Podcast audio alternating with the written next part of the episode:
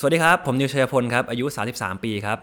สิ่งที่ได้เรียนรู้จากชีวิตในวัยนี้ก็คือเวลาครับ คือสิ่งที่สำคัญที่สุดในชีวิตมนุษย์ แล้วก็ความสุขครับ มีอยู่ในทุกๆวัน อยู่ที่ว่าเราหามันเจอไหม Listen to the Cloud เรื่องที่ The Cloud อยากเล่าให้คุณฟัง Coming of Age บทเรียนชีวิตของผู้คนหลากหลาย และสิ่งที่พวกเขาเพิ่งได้เรียนรู้ในวัยนี้ สวัสดีครับ นี่คือรายการ Coming of Age กับผมทรงกรดบางยี่ขันครับ นี่เป็นพอดแคสต์ของ The Cloud ที่เราจะชวนผู้คนมาพูดคุยกันถึงจุดเปลี่ยนครั้งต่างๆ ในชีวิต และสิ่งที่เขาได้เรียนรู้ในวัยต่างๆ นะครับ ติดตามฟังกันได้ทาง Spotify Apple Podcast แล้วก็รับชมแบบมีภาพได้ทาง YouTube นะครับ อย่าลืมกด Subscribe กันไปด้วยนะครับ แขกรับเชิญของเราในวันนี้ครับผมเป็นนักแสดงที่ผมเพิ่งเดินทางกับเขามานะฮะเพิ่งไปเดินป่ากันมาอย่างยาวนานมาก แล้วก็ระหว่างนั้นก็ได้เห็นชีวิตได้ฟังชีวิตหลาย ๆ เรื่องที่อาจจะไม่ทราบมาก่อนนะฮะแล้วก็ทำให้เรามองเขาเปลี่ยนไปจากนักแสดงหนุ่มคนหนึ่งนะฮะเพราะว่าเอ๊ะเขามีมิติชีวิตของเรื่องของการเดินทางเรื่องของสุขภาพ เรื่องของกีฬาแล้วก็เรื่องของครอบครัวด้วยนะครับแล้วก็ตอนนี้เป็นคุณพ่อมือใหม่ด้วยนะครับ คุณนิวชัยพล สวัสดีครับ สวัสดีครับพี่ก้องครับ เราไปเดินป่าที่ Fjällräven Classic กันมาที่สวีเดนใช่ครับหกเจ็ดวันเนาะครับร้อยกว่ากิโลเป็นยังไงบ้างฮะ กลับมาแล้ว ไม่เหนื่อยนะสำหรับผมผมไม่เหนื่อย แต่ว่าหนัก อืมผมติดที่หนักเออหมายถึงว่าเส้นทางหนัก ไม่ครับของที่อยู่บนหลังมันหนักมาก คือต้องบอกว่ามันเป็นน่าจะเป็นทริปแรกๆของผมที่ไปเดินป่าไปเดินเขาอะไรเงี้ยแล้วก็ต้องแบกของเองครับเพราะปกติแล้วเนี่ยเนาะถ้าเกิดเราไปในปานไป แม้กระทั่งในไทยครับเราก็สามารถจ้างลูกหาบได้อ่าเขาก็จะช่วยแบกของที่เป็นแบบของที่เราไม่จำเป็นต้องใช้ในเดลี่อะไรเงี้ยพวกครับเต็นท์พวกอะไรพวกเนี้ยเขาจะแบกให้ แต่ไปที่นี่ไม่ได้ความคลาสสิกของเขาคือต้องแบกเอง อยากใช้อะไรอยากเอาอะไรเข้าไปต้องแบกเองทั้งหมด แล้วก็ต้องเอาออกมาทั้งหมดด้วยขยะต่างๆ ต้องเอาออกมาทั้งหมด ก็เป็นเป็นการท้าทายอย่างหนึ่งในในชีวิตการเดินทางเหมือนกันที่จะต้องแบกของของผม 21 กิโลอืม ตลอดระยะ 110 กิโลเมตรที่เราต้องเดินกันก็สนุกดีครับฮะได้แผลมาเยอะไหมฮะ ก็เต็มเท้าครับผม ก็ยังยังฝากรอยเท้าเอาไว้อยู่นะ ยังฝากรอยแผลไว้อยู่ที่เท้าอะไรเงี้ยพวกพวกแผลผุพองแล้วกันของผมครับเจนพวกแบบผุพองตามตามนิ้วตามส้นเท้าอะไรเงี้ยยังมีอยู่บ้าง แต่ว่าหายแล้วก็ยังเป็นรอยคราบๆเฉยๆพี่ แต่ว่าแผลอื่นๆก็ไม่มีครับครับผมเรียกว่าคุ้มนะฮะได้ใช้บริการหมอคุ้มที่นั่นคุ้ด้มวยคุ้มคุ้มคุ้มคุ้มคุ้มมากคุ้มมากครับก็ เป็นเป็นเหตุการณ์เป็นทริปที่ประทับใจทริปหนึ่งในชีวิตแล้วกัน ถ้าเกิดไม่ได้ไปคงเสียใจคงเสียดายครับอะทีนี้โหมีเรื่องคุยกับนิวเยอะมากนะฮะครับเริ่มต้นจากจากอะสมมติว่าถ้าวันนี้มีการแปะฉลากส่วนผสมของนิวนะฮะครับคิดว่าสัดส่วนชีวิตของนิวณปัจจุบันเป็นอะไรกี่เปอร์เซ็นต์บ้างแว็บแรกเข้ามาก็ครอบครัวก่อน ทุกวันนี้ถ้าเกิดว่าหลังจากเอ่อแต่งงานมีลูกยิ่งตอนนี้มีลูกแล้วอะไรเงี้คยรับเปอร์เซ็นต์ของครอบครัวน่าจะ ไว้ที่ 50%แล้วกันอืมครึ่งหนึ่งครับ51%แล้วกันให้ถือหุ้นใหญ่ เป็นจะได้มีสิทธิ์ออกเสียงได้ครับผู้ถือหุ้นใหญ่ครับ51%คือครอบครัวนะครับ ทั้งทั้งพ่อแม่พี่น้องเอ่อภรรยาแล้วก็ลูกนะคครัรับบก็ 51%แล้วกัน แล้วเอ่อ25%แน่นอนครึ่งครึ่งหนึ่งของของสัปดาห์แต่ละสัปดาห์เงี้ยบางทีผมจะแบ่งให้งานอืมก็จะเป็นทั้งการถ่ายละครถ่ายซีรีส์ครับถ่ายรายการเงี้ยก็อาจจะ25%ครับก็จะเป็นทั้งหมด 76%แหละครับ10%อืม เป็นของตัวเองอืมอีก 10%เป็นเดินทางแล้วกันอ่า4%ที่เหลือก็ปรับปลายผสมผสานกีฬาอ่าอะกีฬา กีฬาตอนนี้น้อยลงจริงยอมรับว่าน้อยลงในการที่ที่พอเรามีครอบครัวทำงานด้วยนั่นแล้วมันเหนื่อยมากๆ กลับมาบ้านบางทีเราก็อยากแค่นอนเฉยๆ พักผ่อนอะไรเงี้ยเหลือประมาณ4%แล้วกันครับสำหรับกีฬา พูดถึงหุ้นใหญ่ก่อนนะฮะเรื่องครับครอบครัวครับผมในวัย 33 ได้เป็นคุณพ่อคนมันครับมันเป็นวัยที่ถือว่าเหมาะสมไหมเร็วไปช้าไปสำหรับผมช้าไปอืมในในความคิดผมนะครับ แต่พอมาเป็นเรื่องราวของความเป็นจริงแล้ว มันเรียกว่าพอดีก็ได้อืมเพราะว่าในใจจริงที่บอกช้าไปเนี่ย เพราะว่าผมอยากจะมีลูกตอนประมาณ 24 25โอ้เพราะคุณพ่อผมมีผมตอนนั้นครับแล้วผมรู้สึกว่าเราเราโตทันกัน เราเป็นเพื่อนกัน เราแบบ บ้านผู้ชายล้วนอะ่ะมีแม่คนเดียวที่เป็นผู้หญิง แล้วก็พ่อผู้ชายพี่น้องก็ผู้ชาย 3 คนอะไรอย่างเงี้ยครับแล้วพอมีไล่ๆกัน แล้วคุณพ่อห่างจากผมเนี่ยประมาณ 24 25 ปีเนี่ยผมรู้สึกว่ามันมันคุยภาษาเดียวกันอืมมันชอบอะไรเหมือนกันเล่นกีฬาด้วยกันทำอะไรด้วยกันในแบบแมนแมนๆได้อะไรเงี้ยเราก็เลยมีความตั้งใจมีความฝันว่าอยากมีลูกตอนตอนนั้นเหมือนกับพ่ออะไรเงี้ยอืมแต่ด้วยหลาย ๆ อย่างมันก็เลยมาเรื่อยๆอะไรเงี้ยแล้วก็มีตอน 32 เมื่อปีที่แล้วครับโนสามสองแต่งงานถึงมีปีนี้สี่สามสิบสามครับอืมมีสามสิบสามครับก็ก็ตอนแรกคิดว่าช้าไปนะ แต่ทุกวันนี้ถ้าถามว่าช้าไปไหมก็รู้สึกพอดีนะ รู้สึกแฮปปี้มีความสุขแล้วก็เอ่อถ้าช้ากว่านี้คงคงคงจะช้าไปแล้ว ตอนนี้กำลังดีจริง ๆ อะไรเงี้ยครับแล้วชีวิตกลายเป็นคุณพ่อมือใหม่มันเปลี่ยนไปยังไงบ้างฮะทำให้ชีวิตเราส่วนอื่นๆเปลี่ยนไปยังไงบ้าง ก็เวลาน่าจะน่าจะเป็นอะไรที่เป็นท็อปิกใหญ่สุดครับที่เราต้องเอ่อ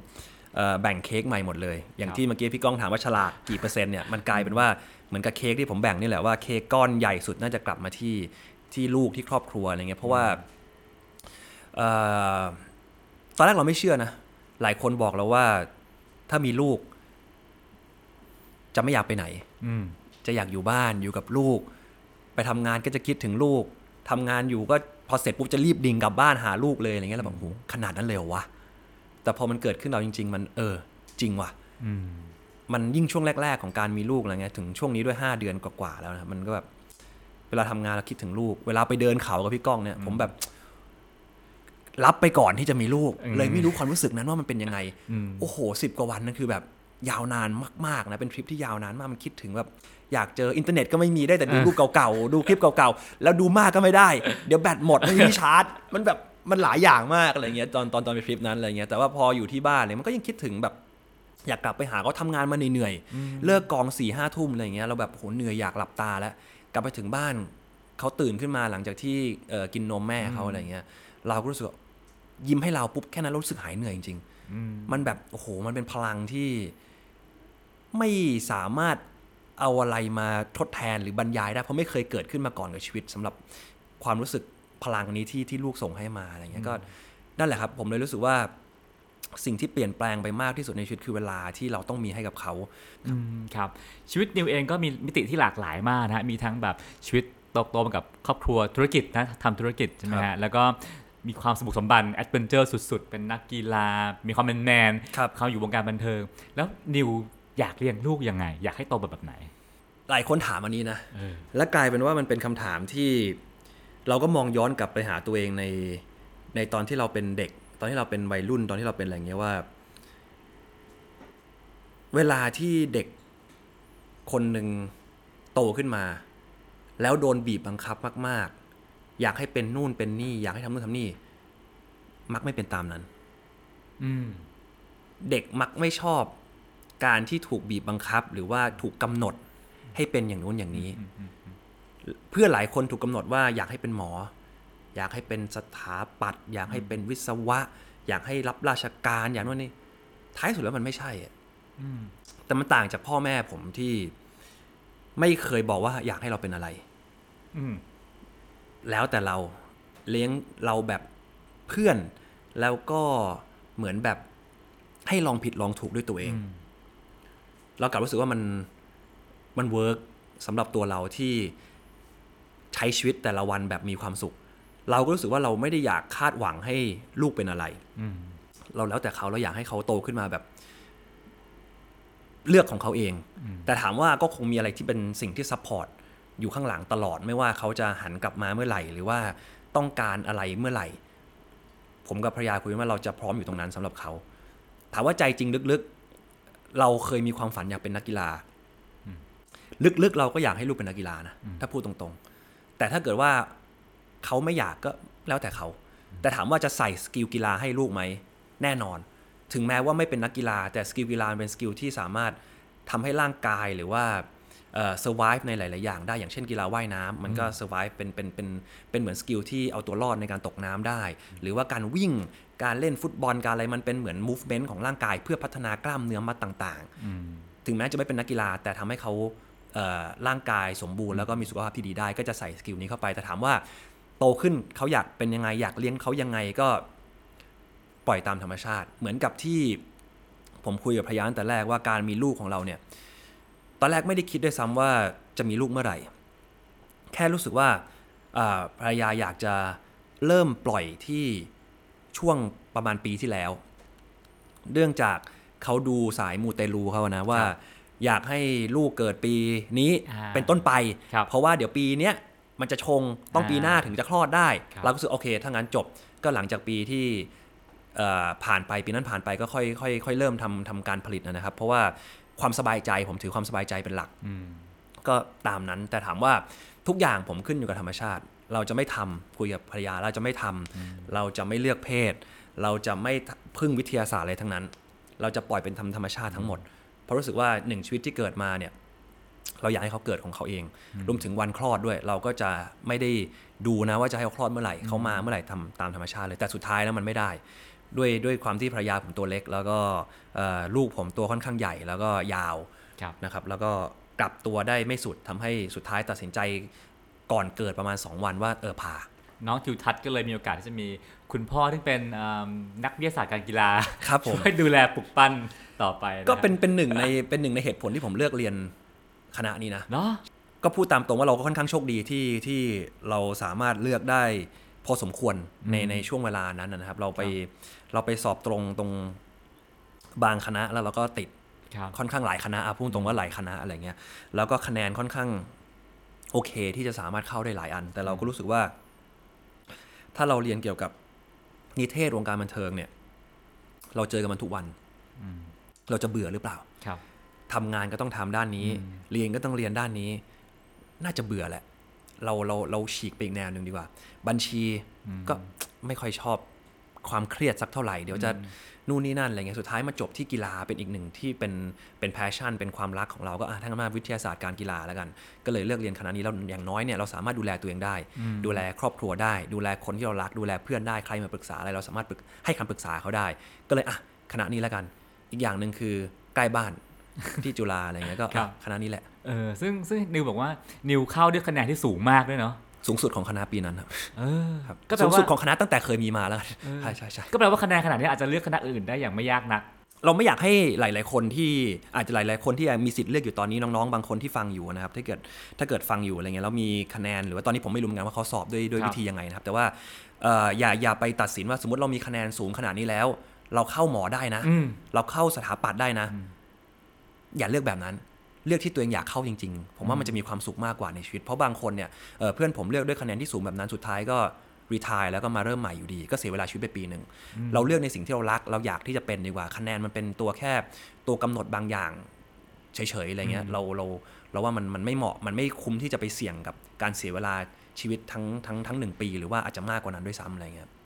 ครับอะงั้นเราย้อนกลับไปคุยในวัยเยาว์ของนิวซะหน่อยนะฮะครับแต่หลายคนก็จะเริ่มต้นว่าเฮ้ยนิวเป็นญาติกับคุณไมเคิลภูพาร์ทโอลิเวอร์ภูพาร์ทครับแต่ว่าต้องเริ่มจากที่คุณปู่กันเลยฮะครับณคุณปู่นิวเป็นใครครับ ถ้าชื่อเต็มก็ดรโรเบิร์ตภูพาร์ทนะครับเป็นเป็นครับคุณปู่ผมก็เป็นเป็นคนเบลเยียมครับเอ่อแกก็เคยทำงานอยู่อยู่ UN อะไรเงี้ยแล้วก็สหประชาชาติครับแล้วก็เอ่อเดินทางไปนู่นไปนี่เพื่อเพื่อทำงานของแกอะไรเงี้ยแล้วก็แล้วก็มาเจอคุณย่าที่เป็นคนไทย เป็นคุณปู่เป็นคนเบลเยียมคนเบนเยียมอืมแล้วก็เอ่อเดินทางมาช่วงสงครามโลก เหมือนเป็นช่วงสงครามโลกในในสงครามโลกครั้งที่สองพอดีอะไรเงี้ยแล้วก็ช่วงนั้นแน่นอนว่าเบนเยียมเขาก็อยู่กลางสมรภูมิรบนะถ้าเกิดว่าพูดตามตรงตามแผนที่โลกนะครับทั้งฝรั่งเศสเยอรมันก็ถูกขนาบข้าง แล้วก็ตอนนั้นเยอรมันก็ค่อนข้างจะรุนแรงพอสมควรในในในในในในเหตุการณ์สงครามโลกนะคครัรับบแล้วก็พออยู่แถบนั้นปุ๊บเนี่ยแน่นอนว่าเอ่อ ประชาชนหรือว่ามนุษย์ที่อยู่แถวนั้นก็อาจจะถูกจับไปเป็นเฉลย หรือว่าจับไปเป็นทหารหรืออะไรในในช่วงสงครามตลอดเวลาอะไรเงี้ยแล้วก็ถ้าพูดจริง ๆ เลยก็คือเอ่อตอนเนี้ยผมไม่รู้เหมือนกันว่าญาติผมอยู่ตรงไหนบ้างของโลกใบนี้ เพราะว่าปู่ผมก็น่าจะนาน่าจะถูกกระจัดกระจายจากครอบครัวเขาเนื่องจากเหตุการณ์สงครามโลกนะครับ แล้วก็ระเบิดต่างๆ นานาอะไรเงี้ยเขาก็ถูกแยกย้ายกันไป ก็กลายเป็นเหมือนว่าเป็น ภูพาร์ทเดียวที่ผมรู้จักก็คือสายคุณปู่ผมแต่ว่าถามว่าพอโลกใบเนี้ยมันเริ่มมี Facebook เริ่มมี Instagram Twitter นู่นนี่นั่นขึ้นมา เริ่มมีคนติดต่อเข้ามาคุณพ่อหาคุณพ่อผมเหมือนกัน ที่นามสกุลเดียวกัน ว่าทำไมคุณใช้นามสกุลนี้ตะติดต่อมาจากฝรั่งเศสบ้าง ติดต่อมาจากแถบเบนเยียมบ้างแถบนั้น ก็เลยคาดเดาได้ว่าอาจจะเป็นพี่น้องคุณปู่หรือว่าญาติคุณปู่ที่ ที่ถูกกระจัดกระจายไป แล้วก็ยังอยู่แถวบริเวณนั้นอะไรเงี้ยแต่ถามว่าเคยเจอไหมก็ยังไม่เคยเจอ เป็นคุณพ่อที่ที่ที่คอยแชทติดต่อกันอยู่ ว่าเออพยายามประติดประต่อเอ่อ family tree ว่ามาจากส่วนไหนกันนะครับก็ก็ก็เป็นอะไรที่ที่แปลกและน่าสนใจดีอะไรเงี้ยแต่ว่าก็ก็นั่นแหละเป็นเป็นเหตุการณ์ที่ทำให้เอ่อ ญาติในเมืองไทยของผมอาจจะน้อยหน่อยอะไรเงี้ยไม่ค่อยไม่ค่อยมีมากใช่ครับแสดงก็แปลว่าคุณปู่เป็นเบลเยียมครับอ่าคุณพ่อเป็นลูกครึ่งใช่คุณย่าเป็นคนหนองคายใช่ฮะคนไทยครับแล้วก็นิวเป็นลูกเซี่ยว ลูกเซี่ยวครับแล้วโตมาในบ้านที่เลี้ยงลูกแบบฝรั่งหรือแบบไทย ฝรั่งครับฝรั่งเพราะว่าเอ่อคุณแม่ผม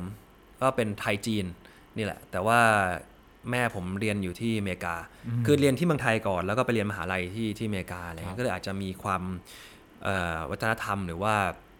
ความคิดเป็นเป็นเป็นฝรั่งสักนิดนึงอะไรเงี้ยบวกกับคุณพ่อด้วย ก็เลยถูกถูกเลี้ยงมาอย่างที่เมื่อกี้ตอนตอนแรกบอกว่าเราอยากจะเลี้ยงลูกแบบค่อนข้างเอ่อปล่อยแล้วก็เอ่อให้ลองผิดลองถูก อยากลองอะไรก็ลองเหมือนที่เราเคยเคยผ่านมา แล้วก็จะมีคำแนะนำว่าอะอย่างนี้อันนี้ไม่ดีนะ อันนี้โอเคนะอันนี้เนี่ยแต่ว่าท้ายสุดแล้วให้เราลองเองอยากเรียนอะไรเรียน อยากเข้าคณะนี้ อยากเรียนสายนี้ อยาก การบ้านทำในห้องเรียนผมเป็นคนคนหนึ่งที่พอถูกสอนมาแบบนี้ปุ๊บเนี่ยเอ่อถ้าพูดถึงวัยเรียนเนี่ยผมเป็นคนที่ไม่เรียนพิเศษอืมไม่อ่านหนังสืออผมเป็นคนไม่ชอบอ่านหนังสือนี่ผมยอมรับตรงนี้เลย แต่ว่าในห้องเรียนเนี่ย ผมจะเป็นคนที่ร้อยเปอร์เซ็นเต็มกับมัน เอาจนเข้าใจถ้างั้นไม่ออกจากห้อง วิทยาศาสตร์ คณิตศาสตร์นู่นนั่นแหละถามอาจารย์ถามยังไงจนเพื่อนบอกว่ามึงเรียนอาจารย์แล้วแต่จริงๆไม่ใช่คือเราอยากจบตรงนั้นเราอยากเข้าใจ เอาให้มันเข้าใจพอเข้าใจเสร็จปุ๊บจบปิดประตูห้องเรียนออกนอกห้องไปเล่นบอลแล้วไปเตะบอลไปเล่นกีฬาตีเทนนิสว่ายน้ำไปทำอย่างอื่นแล้วไม่ไม่สนใจเรื่องเรียนแล้วมันโอเคนะสำหรับการเป็นอย่างนี้แล้วคุณพ่อคุณแม่ก็ไม่ว่าคุณพ่อคุณแม่เห็นเห็นเรื่องผลการเรียนหรืออะไรก็แล้วแต่อาจจะไม่ได้แบบ 4.00 แต่ว่าก็ไปรอดแล้วก็ ได้ทำอย่างอื่นในชีวิตด้วย ผมว่ามันมันเป็นสำคัญตรงที่เราสามารถ balance ชีวิตของเราในในทุกๆส่วนได้เข้ากัน แล้วก็โชคดีที่คุณพ่อคุณแม่เข้าใจก็เลยอยากจะเป็นแบบนั้นแล้วก็เลี้ยงลูกแบบนั้นด้วยครับในวัยเด็กนิวก็เล่นกีฬาอย่างอย่างบ้าคลั่งอย่างครัจริงจังทั้งว่ายน้ำเทนนิสบอลอะไรเงี้ยเนอะแต่ว่าก็มาถึงจุดเปลี่ยนแรกที่มีสิ่งใหม่โผล่เข้ามาในชีวิตของนิวก็คือวงการบันเทิงครับมันเกิดขึ้นได้ยังไงฮะเดินกลับบ้านแล้วก็ ผ่านสยามจากสาธิตปทุมวันเดินกลับครับไป BTS สยามก็ผ่านโมเดลลิ่งมีพี่เขาเข้ามาขอเบอร์ แล้วก็ไป casting ไหมแล้วก็ casting คืออะไร แต่ต้องย้อนความว่าตอนปฐมตอนอะไรเงี้ยเราก็มีสิทธิ์เออเราก็มีโอกาส เรามีโอกาสไปถ่ายแบบกับเอ่อคุณอาลงหนังสือแบบ คุณอายังไม่มีลูกไงครับเราก็เหมือนยืมตัวเราไปแล้วก็ถ่ายเขาเป็นชุดเสื้อผ้าผู้ใหญ่อ่าเราก็เป็นเสื้อผ้าเด็กนั่งครับอยู่ ถ่ายอยู่อย่างเงี้ยนิดนึงเออนิดนึงอะไรเงี้ยก็ก็มีมีไปบ้างอะไรเงี้ยแต่ว่าน้อยมากอืมแต่พอถึงเข้าจุดเปลี่ยนจริงคือตอนตอน 16 นี่แหละ ที่ตอนม .4 นะครับแล้วก็เดินม .3 ม .4 เดินกลับบ้านแล้วก็ขอเบอร์ไปแล้วให้เบอร์คุณพ่ออมเรากลัวโดนหลอก ให้เบอร์คุณพ่อดีกว่าอืมให้คุณพ่อไปจัดการอะไรเงี้ยไปครับไปลองเคลียร์ดูสุดท้ายก็อะจริง แล้วก็ไป casting ทุกเสาร์อาทิตย์ผลเป็นไงบ้างฮะไม่เคยได้อะปีหนึ่งไม่เคยได้ สักสักกี่งานอะที่หนึ่งปีสักกี่งาน ต้องมี50อะพี่เออ ก็ไปทุกอาทิตย์อะพี่ปีหนึ่งมี 52 week เราไปทุกอาทิตย์บางอาทิตย์ไปเสาร์อาทิตย์ด้วยนะแต่ว่าการที่มีคนเรียกเราไป cast แปลว่าเราก็ต้องมีอะไรดีดีประมาณหนึงอะก็ถึงเรียกเราไป cast เรื่อยๆแล้วอะไรทำให้ไม่ทำให้ไม่ได้ ก็หลายคนอาจจะเคยฟังสัมภาษณ์นี้มาอะไรเงี้ยก็มีผู้ชายอยู่คนหนึ่งอะชื่อมาริโอ้ เมาเร่อครับก็เป็นเป็นคนที่เอางานเราไปหมดอะไรเงี้ยแต่ว่าต้องบอกมาริโอเข้ามาในวงการบันเทิงเอ่อในวงการ casting โฆษณาก่อนผมอ่าระยะหนึ่งอะไรเงี้ยแล้วก็ต้องยอมรับตรงๆว่าแล้วก็สไตล์เดียวกันลูกครึ่งอืม ก็หน้าคล้ายๆกันทรงทรงฝรั่งเหมือนกัน แล้วก็ทรงผม skinhead เหมือนกันด้วยช่วงนั้นอะไรเงี้ยก็ประมาณว่าเข้ารอบด้วยกันทั้งคู่นี่แหละ จนถึงรอบสุดท้ายตลอด แล้วก็เอาไปหมดมาริโอจะได้ไปหมดในในตอนนั้นเพราะด้วยประสบการณ์ด้วยอะไรด้วย แต่ว่าพออายุ 17 ปุ๊บเนี่ย ผ่านมาปีหนึ่งไม่เคยได้เลย 50กว่า50กว่างานแล้วแคสไปมาริโอเขาไปเล่นหนังรักแห่งสยามครับเขาก้าวขึ้นไปอีกดิวิชั่นหนึ่งแหละครับ17ถึง18ก็เลย ได้งานแรกเข้ามา แล้วก็ยาวต่อเนื่องประมาณ5 5 60งาน ภายในปีเดียวอะไรเงี้ยใช่ครับครับ คุณอาทั้งสองคนที่อยู่ในวงการบันเทิงนะฮะมีส่วนในการช่วยผลักดันหลานไหมถ้าเกิดผลักดันผมก็คงไม่ต้องแคสปีหนึ่งแบบไม่ได้งานนะผมว่า เพราะว่าเออถ้าเกิดว่าเราเรามีเส้นสายทางคุณอาเนี่ยเราคงได้ตั้งแต่งานแรกแล้วผมว่าหรือว่าไม่ไม่งั้นก็ประมาณสัก3ามสี่งานคงได้แล้วอะไรเงี้ยนี่ห้าสิบกว่างานไม่ได้เลยก็คงคงไม่น่าเกี่ยวเลยแต่ว่าคุณอาบอกไม่ช่วยครับเออเคยเคยคุยเรื่องนี้ คุณพ่อก็ให้ ให้ไปถามคุณอาขอคำปรึกษาอะไรกับคุณอาบอกว่า เป็นเป็นประโยคที่ผมรู้สึกว่าดีแล้วก็จริงมากคือ เวลาที่เราอยากได้อะไร เวลาที่เราตั้งใจจะทำอะไรทำให้มันได้ด้วยตัวเอง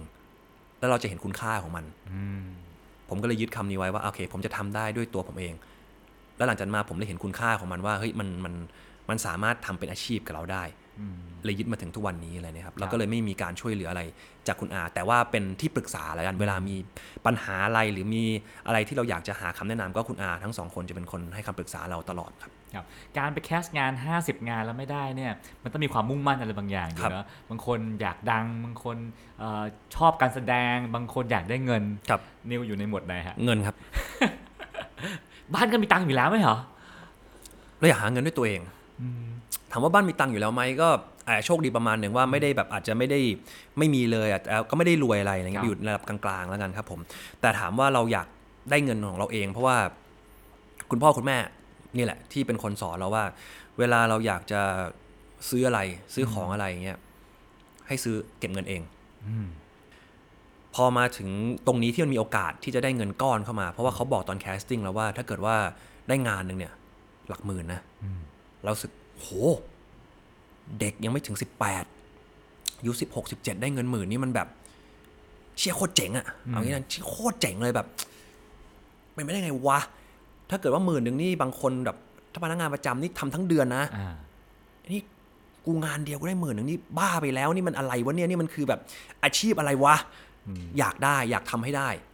แล้วก็อยากเอาเงินนั้นนะไปซื้อของที่ตัวเองอยากได้ซื้อของเล่น ซื้ออะไรที่แบบตัวเองอยากได้ ก็เลยมุ่งมั่นแล้วก็ จะทำให้ได้ จนวันนั้นทำได้ก็หมื่นห้าครับก้อนแรกหมื่นห้าจากงานถ่ายโฆษณาจากถ่ายโฆษณาทั้งคืน ท่าเดียวด้วย น้ำหอมผู้หญิงครับ แล้วพอได้หมื่นห้าแรกแล้วก็มีตามมาอีกเรื่อยๆเรื่อยๆใช่ครับแล้วสุดท้ายเอาเงินไปทำอะไร เก็บธนาคาร ไม่ได้ใช้ แล้วก็เก็บเป็นเหมือนเป็นการออมส่วนหนึ่งแล้วกันออมออมไว้ ไม่ใช่ส่วนหนึ่งปอมส่วนใหญ่เลยล่ะ ในการออม แล้วก็แบ่งส่วนหนึ่งมาเดินทาง พอเริ่มอ่าพอหลังๆ เริ่มเดินทาง คือตอนแรกอะไม่ได้ใช้เลยยอมรับเลยไม่ได้ใช้เงินเลย เราจับเงินล้านก่อน 18 อันนั้นคือความฝันหนึ่งของเราเราเราเราเคยตั้งเป้าว่าเราพอเราได้หมื่นห้ามาเนี่ยเรารู้สึกโอ้ได้แล้วเว้ยหมื่นห้าอืม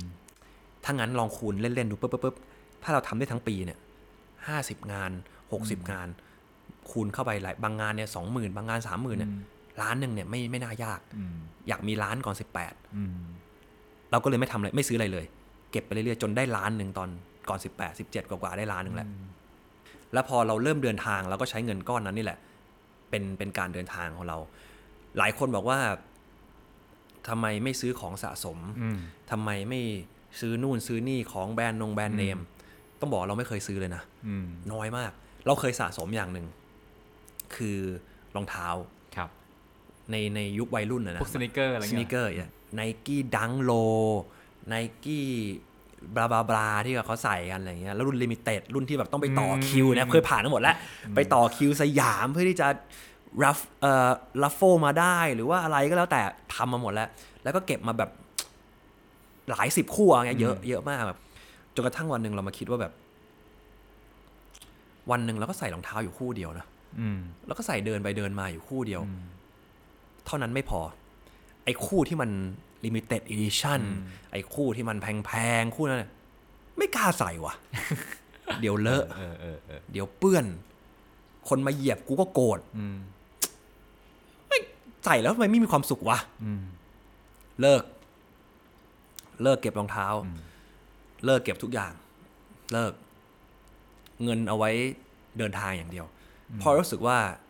เงินทางเนี่ย การเดินทางเป็น อาจจะเป็นสิ่งเดียวแล้วกันผมไม่กล้า confirm ว่าใช่หรือเปล่าอาจจะเป็นสิ่งเดียวในการลงทุนที่ผมรู้สึกว่าไม่ขาดทุน มันมีแต่กำไร ซึ่งกำไรตรงนั้นคือประสบการณ์ที่มันไม่สามารถเอามาจากตรงอื่นได้ ประสบการณ์ที่เราได้ไปเจอคนนู้นคนนี้ วัฒนธรรมนู้นวัฒนธรรมนี้จากทั่วทุกมุมโลกที่มันไม่เหมือนกัน แล้วมันหล่อหลอมให้เราเข้าใจความเป็นธรรมชาติ ความเป็นโลก ความเป็นมนุษย์ ความเป็นอะไรมากขึ้น จากการเดินทางผมรู้สึกเออมันคุ้มพอดีว่ะ กับกับกับสิ่งที่เรียกว่าการเดินทางเลยเดินทางมาเรื่อยๆ คนนอกหรือแฟนๆมองมองนิวเดินทางเนาะเห็นในไอจบ้างหรือใน YouTube บ้างอุ้ยเขาไปที่ไกลๆที่ครับแปลกๆที่ใช้ตังค์อะไรเงี้ครัยบแล้วคิดว่าโหต้องดาราเที่ยวต้องต้องใช้เงินเยอะมากแน่ๆนะฮะพี่ไปซูเปอร์กับนิวนะเห็นนิครัวบซื้อน้ำเปล่า หยิบขวดเล็ก หยิบขวดใหญ่มาลองกดหารดูว่าเอ๊ะปริมาณนี้กับราคาที่ซึ่งมันไม่กี่ตังค์เองนะแต่นิวรู้สึกว่าเฮ้ยใช้กันอย่างประหยัดแล้วก็ดูรู้คุณค่าสุดๆนะฮะครับ คือแปลว่าแบรนด์นิวไปเที่ยวนิวใช้พี่แอบมองผมแบบนี้พี่แอบซุ่มมองเราผซื้มออยู่ด้วยกันนั่นแหละพี่ก็แบบเฮ้ยครับทำซื้อนานจังวะครับวิเคราะห์อยู่ว่าใช่ใช่ใช่ผมจะหารว่า เออ มันเป็นนิสัยอะมันติดเป็นเออนิสัยไปแล้วว่าผมจะหารไม่ว่าไม่ว่าจะเป็นอะไรนะว่า ซื้อบางทีบางคนบอกว่าน้ำขวดใหญ่ถูกกว่าขวดเล็ก อืมผมเคยเจอไม่ใช่นะอืมบางทีมันหารออกมาแล้วมันต่อต่อมิลลิลิตรมันไม่มันไม่มันแพงกว่าก็มีอะไรเงี้ยเออใช่ใช่เราเป็นคนที่ ใช้เงินอย่างประหยัดเมียผมจะบอกว่าผมงก ซึ่งเมียผมก็นิสัยนี้เดียวกันนั่นแหละเมียผมเป็นเหมือนกันไม่งั้นอยู่ด้วยกันไม่ได้หรอกก็คือเราเราเราเรียกว่าเราไม่ได้งกแล้วกัน เพราะว่างกมันคือแบบไม่กล้าใช้เลย at all อะไรเงี้ยอืมแต่ว่าบางอย่างถ้าเราชอบมันจำเป็นมันอะไร บางทีผมก็ใช้เงินแบบเต็มที่เหมือนกันนะอืมกับกับบางสิ่งอะไรเงี้ครัยบแต่บางสิ่งที่มันประหยัดได้ใช้เขาเลยเลยใช้คำว่าประหยัดมากกว่าอืมและใช้เงินเป็นอย่างที่พี่ก้องบอกอ่าใช้เงินเป็นอ่การใช้เงินเป็นมันมันสำคัญมาก กับกับ กับการใช้ชีวิตแล้วก็จากการออมอืมที่ผมเคยอ่านจากเอ่อวอร์เรนบัฟเฟตต์แล้วกันเขาบอกว่าการออมไม่ใช่ออมจากเงินที่เหลืออมันต้องออมจากเงินที่ได้อืมการออมคือออมตั้งแต่แรกอืมไอ้ที่ว่าเอามาออมจากเงินที่เหลือคือมันคือเงินเหลือ ซึ่งคุณใช้ไปแล้วตามใจคุณไปแล้วอะ่ะเออวันนี้เดือนนี้คุณได้มาสิบบาท คุณใช้แปดเฮ้ยเราออมสองนะอืมเดือนหน้าจะไม่มีอะไรซื้อซื้อแค่ห้าเฮ้ยเดี๋ยวนี้ออมห้าว่ะอืมมันมันมันควรจะถูกกำหนดไว้ตั้งแต่แรกแล้วว่า เราจะออมเท่าไหร่ แล้วใช้ในส่วนที่เหลือมากกว่า อันนี้คือสิ่งที่ผมผมไปอ่านมาสักพักหนึ่งแล้วรู้สึกว่ามันจริง ก็เลยเราเลยจะออมไว้ก่อนแล้วก็ใช้เงินที่เหลือพอไปใช้เงินที่เหลือปุ๊บเราก็ต้องถูกแบ่งสัดส่วนให้ให้ดีในการใช้ใช้มากเกินก็ไม่ได้ใช้น้อยเกินก็ไม่ได้ ยิ่งปัจจุบันนี้มีลูกยิ่งแบบต้องต้องคำนวณมากยิ่งขึ้นอะไรเงี้ยในการใช้เงินอะไรเงี้ยเพราะว่าเราก็ไม่สามารถ พิมพ์แบงก์เองได้นะเราก็ต้องใช้เงินอย่างอย่างออมๆหน่อย แล้วก็ถามว่ามีบางอย่างที่เป็นกิเลสอยากได้ไหมมันก็มีแหละครับ ความฝันสูงสุดของของเด็กผู้ชายมันก็มีแหละ อยากได้อืมรถสปอร์ตสักคันหนึ่งอยากได้รถที่เราอยากได้นะอืมมันก็มี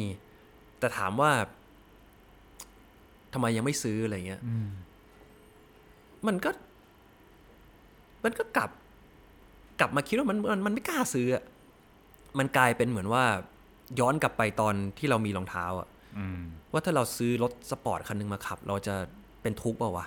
อืมเราจะกลัวมอไซค์เฉียวเปล่าวะอืมเวลาเจอหลุมที่ถนนเราจะพอมันตึกตึกๆทีนึงเฮ้ยแบบมันกลายเป็นจะมีทุกข์มากกว่าสุขหรือเปล่าอ่า กับอีกอย่างหนึ่งคือ ผมรู้สึกว่ารถสปอร์ตมันเป็นความสุขส่วนตัวของผม คนเดียวอืมแต่ว่ามันมีความฝันหนึ่งที่ ที่เราเคยฝันร่วมกันกับครอบครัวคืออยากสร้างบ้านใหม่อ่าเรารู้สึกว่าเออเราอยากทำอันนั้นให้ได้ก่อน มันเป็นฝันของความสุขกระจายหลายคนมากกว่า น่าจะคุ้มค่ากับเม็ดเงินมากกว่า ที่จะมาทำความสุขคนเดียวกับรถคันเดียวที่ที่สามารถซื้อดีกว่ามันสิบคันอะไรเงี้ยฮะอะเรื่องพูดเรื่องเดินทางหน่อยฮะ เดินทางครั้งแรกตอนอายุเท่าไหร่ครับ ถ้าจำไม่ผิดน่าสิบเจ็ดสิบแปดนะน่าจะสิบแปมดปลายเนาะมปลายช่วงแบบมห้ามหก หรือว่าอาจจะประมาณช่วงแบบก่อนเรียนจบอะไรเงี้ยกับแก๊งเพื่อนมหาเออไม่กับแก๊งเพื่อนมัธยมนี่แหละไม่ใช่มหาลัยยังไม่มหาลัยแก๊งเพื่อนมัธยมที่แบบสนิทสนิทกันพวกแก๊งเตะบอลแก๊งอะไรอย่างเงี้ยที่เราเราสนิทกันมากในโรงในในโรงเรียนนะนะครับ ก็ไปลาวกัน ถ้าเป็นยุคนี้ก็บินข้ามไป บินข้ามไปง่ายๆแป๊บเดียวถึงอืมยุคนั้นจริง ๆ ก็มีนะแต่ก็กลับมาตอบโจทย์ที่เรื่องการใช้เงินนี่แหละอืมแพงหลายพันอืมตั๋วเครื่องบินไป ลาวตอนนั้นน่าจะมีสักห้าหกพันซึ่งตอนนั้นนะทำงานวงการบันเทิงแล้วด้วย ใช่มีตังค์ใช่ใช่แล้วมีครับจับเงินล้านไปแล้วครับจับเงินอ่าล้านไปแล้ว แต่เลือกที่จะนั่งรถทัวร์รถทัวร์จากหมอชิดขนส่งใต้เขาเรียกขนส่งใต้แปดร้อยกว่าบาท ตู้นอนรถนอนจำได้เลยนอนไม่สุดด้วย เพราะว่าติดเบาะมันติดนอนไม่สุดเลยตู้เบาะนอนแปดร้อยห้าสิบเออบาทอะไรเงี้ยผมจำตัวเลขแม่นแม่นแม่นไม่ได้นะประมาณแปดร้อยกว่าบาทก็นั่งจากกรุงเทพไปลงเวียงจันทร์ทั้งคืนเลย แล้วในเวียงจันทร์ก็เที่ยวกันเอง เดินเอานั่งรถอะไรเอาใช้พยายามเป็นแบ็คแพ็คแบ็คแพ็คเลยนะอืมอืมอืมเป้แบบเป้แบ็คแพ็คเลยซื้อตอนนั้นจำได้เลยโอ้โหห้าสิบห้าลิตรอะไรเงี้ยแบบโอ้โหภูมิใจมากกับตัวนี้แล้วก็ซื้อเดินแบกไปกับเพื่อน น่าจะห้าหกคนอะไรเงี้ยเดินทั่วลาวเลย เวียงจันทร์เสร็จปุ๊บซื้อตั๋วรถบัสไปเวียงวังเวียง ก็ใช้ตั๋วรถบัส VVIP ซื้อดีสุดเลย รถไม่มีแอร์นั่งหน้าสุดนั่งซ้อนกันด้วยกระเป๋าก็นั่งทับอยู่อย่างเงี้ยแต่ว่า VVIP คือมีคลาสเดียวนั่นแหละอืมทั้งทั้งทั้งจะไปยังไงก็แล้วแต่มันมีคันเดียวนี่แหละอืมแต่แค่มันติดว่า VVIP คคนลงคนลาวคนอะไรนั่งกันทับกันหมดของก็กอดกันอยู่อย่างเงี้ยกระเป๋า 55 ลิตรนี่แหละ กอดอยู่อย่างเงี้ยไม่มีที่วางให้อะไรเงี้ยก็สนุกดีครับแล้วก็จากเวียงจันทร์ก็ตามสูตรเอาไปวังเวียงไปหลวงพระบางหลวงพระบางนั้นเป็นเป็นคืนปีใหม่ด้วย อ่าอยากเท่เหมือนนักเดินทาง อืมไม่จองที่พัก ไม่จองที่พักเต็มหมด ไม่มีที่เหลือ ทุกโรงแรมโรงแรมเล็ก ๆ โรงแรมใหญ่ๆเต็มหมด ไปนอนแบบโฮมสเตย์ก็เต็มทุกอย่างเต็มแบบเต็มจริงๆอะหลวงพระบางตอนนั้นน่าจะฮิตมากอากาศดีอะไรอย่างเงี้ยอืมตอนปลายปีครับนะครับ จนกระทั่งแบบก็เขาดาวน์อะไรกันเนี่ยแหละ แล้วก็มีมีคนลาวแว้นมอไซค์มา เห็นเรากำลังเดินตามเกสต์เฮาส์นี่แหละ ตอนนั้นก็ง่วงมากแล้ว เคาะตามเกสต์เฮาส์นู่นนี่นะเต็มหมดแว้นมา หาห้องอยู่วะพี่พูดไทยได้ หาห้องอยู่วะพี่ นอนบ้านผมไหมเก็บคนละแบบร้อยสองร้อยอะไรเงี้ยด้วยความที่มันไม่มีอะไรแล้วแบบมันไม่มีจริงๆแล้วอะก็จะจะหลับแล้วเหนื่อยแล้วไป ไปนอนบ้านเขาแล้วก็วันรุ่งขึ้นก็นั่งรถบัสกลับเอ่อเชียงคานเข้าทางเชียงคานกลับกรุงเทพอะไรเงี้ยก็เป็นทริปประมาณสิบสิบวันได้สิบกว่าวัน ทริปแรกที่ ออกเดินทางด้วยตัวเองอย่างจริงจัง แล้วก็ แล้วก็ทำให้ติดติดใจการเดินทางมาจนถึงทุกวันนี้ครับนิวบอกว่าการเดินทางเป็นการลงทุนที่ยังไงก็คุ้มฮะมันคุ้มยังไง ผมว่ามันหล่อหลอมให้เราได้เห็นประสบการณ์ชีวิตมากขึ้นในด้านหลาย ๆ ด้าน ในเอเชียด้วยกันก็แบบหนึ่งยุโรปก็แบบหนึ่งอเมริกาก็แบบหนึ่งอเมริกาใต้ที่ผมเพิ่งเคยไปก็แบบหนึ่งแอฟริกาก็แบบหนึ่งซึ่ง แน่นอนว่ามนุษย์ทุกคนนะมันเหมือนกันหมด ในรูปลักษณ์เรียกว่าในในในในความเป็นมนุษย์แล้วกัน รูปลักษณ์ภายนอกอาจจะต่างกันที่สีผิว